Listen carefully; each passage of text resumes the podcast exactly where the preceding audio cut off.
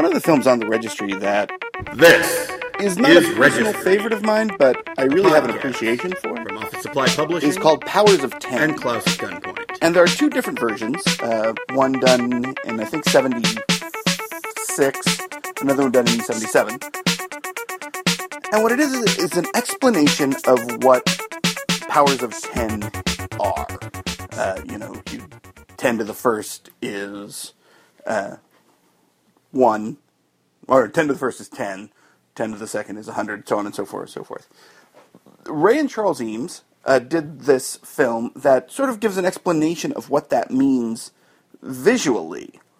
And it's actually very interesting. I would say it's better done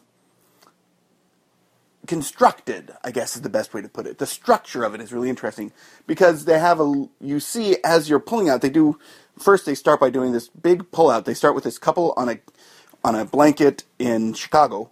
Uh, I believe it's in the park right by the uh, aquarium. That's well, I love that aquarium by the way. Um, and then they start pulling out, and it has a a square that represents the amount of space. So, such as uh, one by one by one meter, and then it keeps going, and the square gets closer and closer, or further and further out, so that you're looking at on the side. It says ten to the x meters. Uh, and it gives you an idea of the scale, and of course, it goes all the way out to what the scale of the universe might be. And then it pushes in and reverses all that back to the couple on the blanket, and then down into till you get to I think the quantum foam is what it's technically.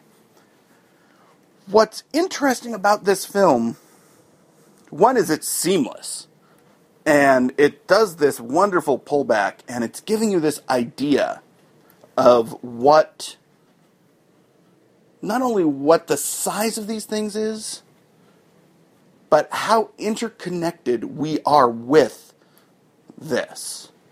Because it starts, the absolute starting point, are just an average couple on a blanket.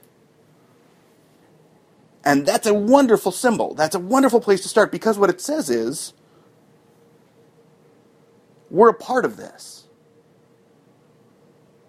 And it pulls and I think that the brilliant thing is actually starting by doing the pull out all the way to the size of the universe. And the halfway point is the largest point to get to in the whole thing.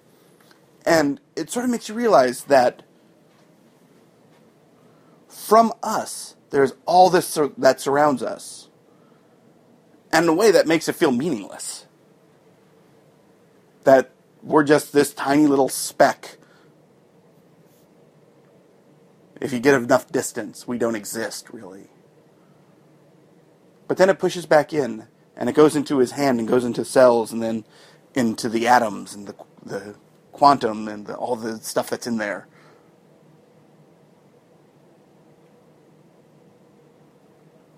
And when it gets to the very end, it's a lot like the very edge where it's at the far point.